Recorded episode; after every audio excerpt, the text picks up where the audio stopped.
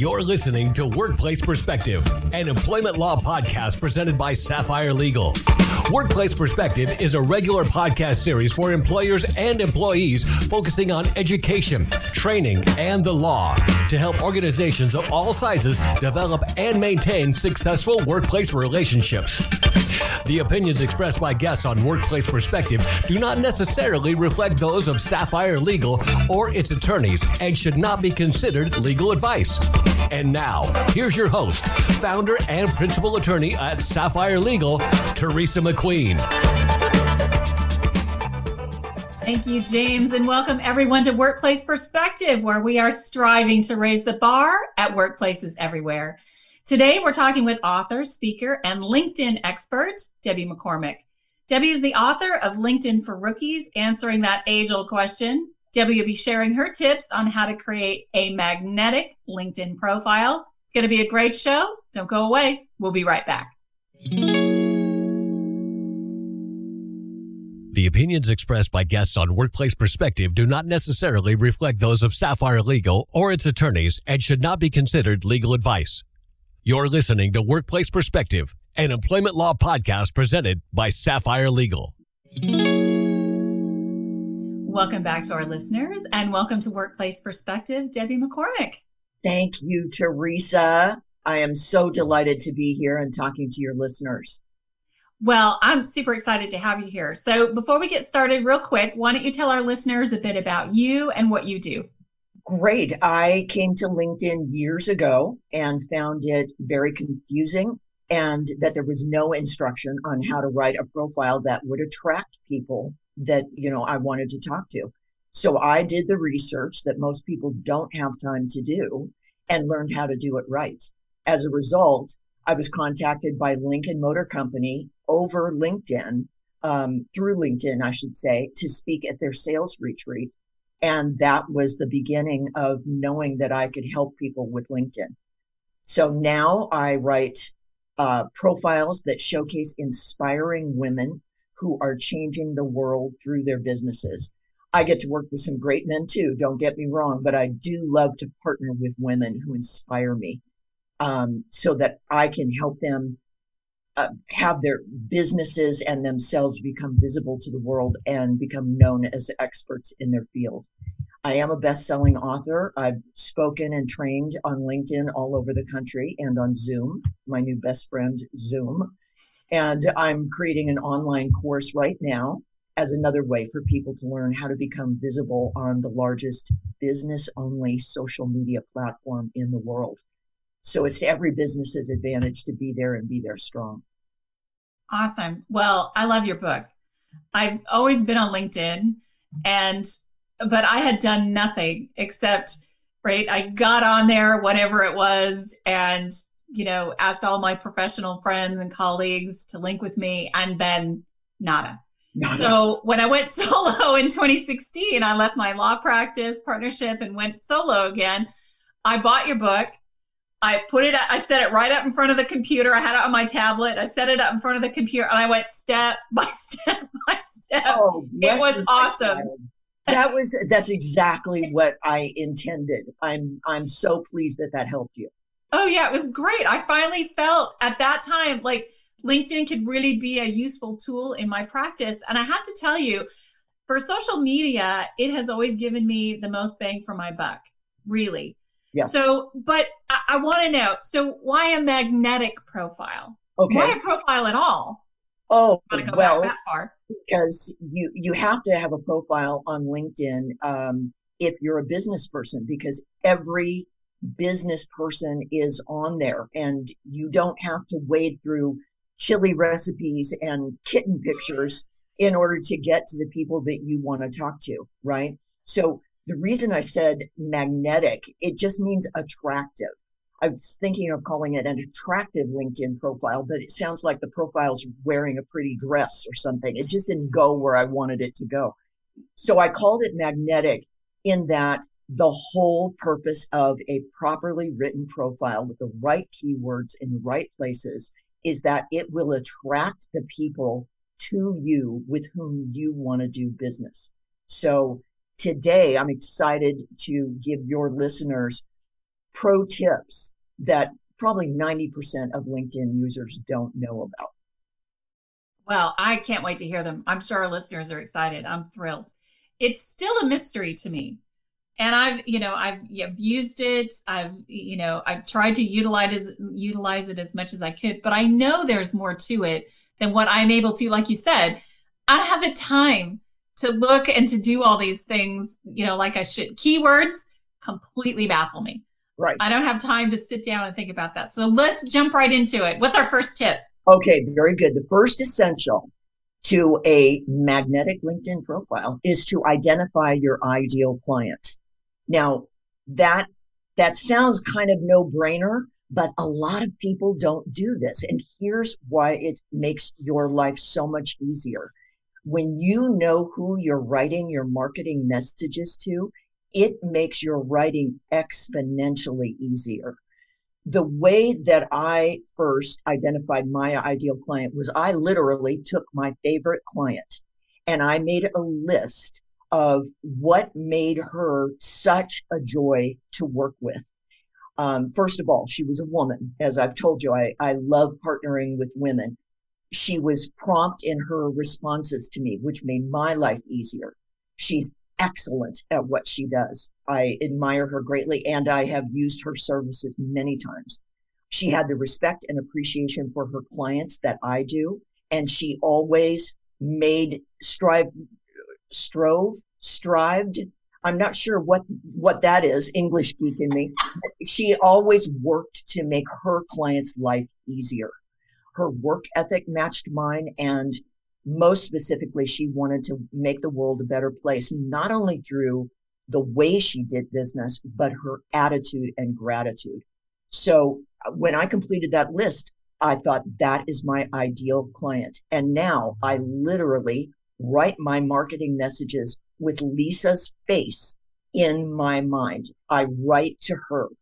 And lo and behold, I have attracted a bunch of Lisas into my life which makes me a happy person.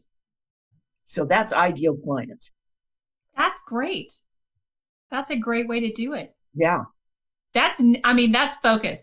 I know when people say, you know, think about your ideal client, they try to make somebody up, like bits and pieces of my ideal client, but you actually took your favorite client. Yes, and it made it much more easy for me. It was fun to write down all the things that I loved about working with her and then all and then at the end I had a list of the women that I wanted to attract. That's great. Mm-hmm. Don't you think it's fu- it's hard to sit down and focus on what's positive as opposed to what's negative? Did you ever find yourself doing it? All of a sudden you're wandering off into well I don't want this and I don't want that and in your mindset or was it pretty easy to focus on the positive aspects? It was easy to focus on the positive because i just love this woman and i and i really love working with her. It was very easy and of course every once in a while i'd go golly i hate those people who don't get back to me for a week you know? But it was it was mostly just focused on just let's just write about lisa and then we'll have the perfect ideal client okay what's our second tip Number two essential, use strong keywords. Now, I'm dedicating this to you, Miss Teresa. All right. Keywords are nothing but search terms. All right. Let me illustrate just on myself because I'm very straightforward. Say a woman is searching for a LinkedIn expert. So she types LinkedIn expert, quote unquote, into Google or into Lincoln's, uh, LinkedIn's search. And LinkedIn expert then is her search term. When you're talking about within a profile, it becomes a keyword. So don't get confused. They're exactly the same thing. It's only the context that changes what it's called. All right. So she types in LinkedIn expert. If I don't have the keyword LinkedIn expert in my profile, I will not come up in her search results she doesn't get a chance to meet me. She doesn't get a chance to work with me. That's why keywords are so hugely important. And where you put them in your profile also makes a huge difference to the search engine spiders, as I call them, who are, you know, the algorithms who are looking to match. So you have to use your strongest words so people can find you. Okay, so then how do you come up with that? So you had two focuses. The first focus is what is somebody else thinking when exactly. they're searching, right? Exactly. Yes. Okay, so let's talk about that. And then let's talk about how do you integrate that into your own profile without having it turn out to be like a bunch of gibberish. Good deal. All right. Um, let me, that second thing I'm going to address at, in my third essential. So okay. hang on for that. Perfect. But what, uh, it's really easy to come up with strong keywords because it's just what you do. So legal expert, workplace legal expert, two different keywords. Okay. So you're just, yes, you're putting, you're putting on the brain of your ideal client. What would she type into a search engine in order to find someone who does what you do? Okay. And LinkedIn expert is probably my strongest keyword, but I have probably seven others that I use. So just get into that mindset. What would I type into the search engine if I were looking for a LinkedIn expert. That's how you do it. I like it. You make it sound so simple. It is so simple, but it but nobody explains it easy, simply. That's what I strive to do. Well, the keywords. If somebody would have told would it would have explained it to me that way, I think it would have made much more sense to me. Yes. But in my head, you know, it was all wrapped up in what are they saying? What am I saying? What is what are the search engines going to pick up? What's how's it going to all come together? how do I get there? What words do I use? I use yes. very clearly. Very, yes. Very. Yes. All right. Very we straightforward. Have, we have three more tips. We're going to take a quick break. And when we come back, we're going to get to those three remaining tips on how to create a magnetic LinkedIn profile. Stay with us. We'll be right back. The average time a resume spends on an HR manager's desk is seven seconds, and most of them are tossed aside. Now imagine if one of those resumes belonged to Yasmin, who was living in a shelter, juggling three jobs. I had to be resilient. That's something that you can't teach. Or if that resume was from someone who worked 12 hour shifts at the recycling company with my dad, who's 72. That taught me a work ethic that I carry with me every day. We rely so much on a resume, yet it could never tell the full story of someone. Growing up where I did, a lot of things could have gotten in the way of my goals but I learned to push through, and that's what I bring to work every day. So maybe it's time we look beyond the resume and look to grads of life. Discover new ways to develop great talent that are so much more than what's on paper at gradsoflife.org. A public service announcement brought to you by Grads of Life and the Ad Council. If you enjoyed today's show, do this. Share us, like us, give us a review on your favorite podcast app. It means a lot to us, and it ensures more people tune in and raise the bar at workplaces everywhere. Welcome back, everyone. We are talking with Debbie McCormick, the author of the book LinkedIn for Rookies. All right, Debbie, let's keep moving through these tips. They're awesome. Okay. Essential number three for a magnetic LinkedIn profile is optimize your keywords.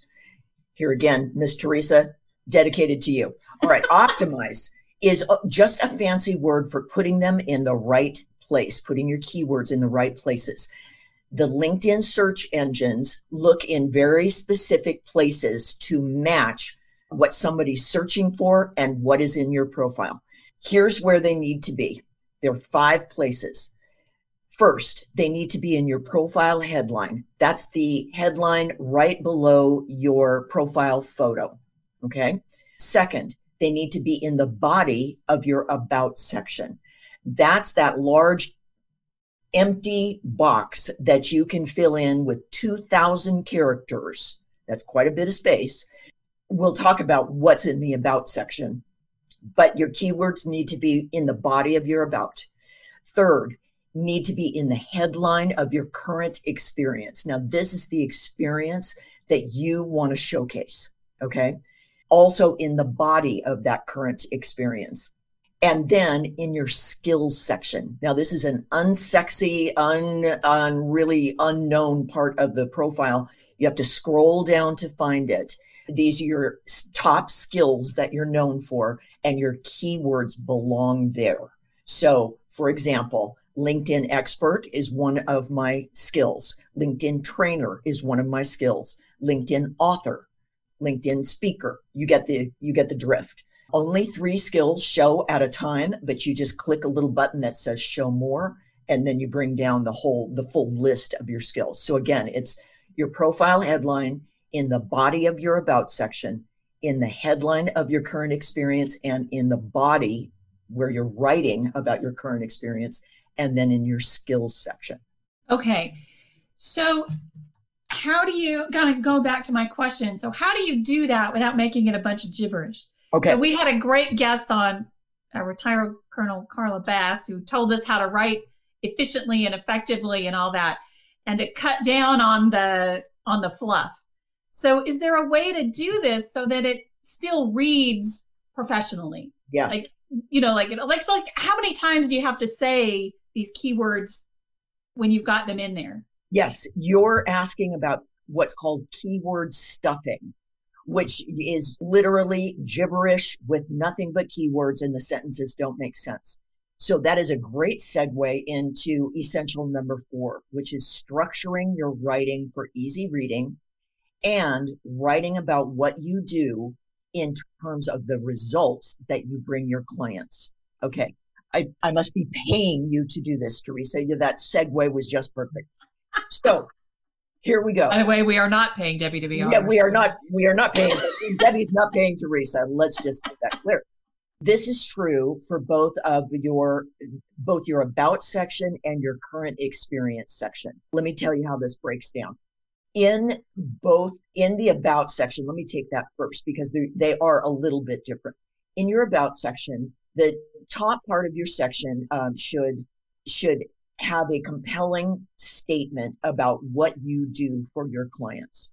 And keywords are very easy to put in that statement. All right. And then for example i'll give you i write pro, linkedin profiles that showcase your services and products so that you are easily visible to the people who need you.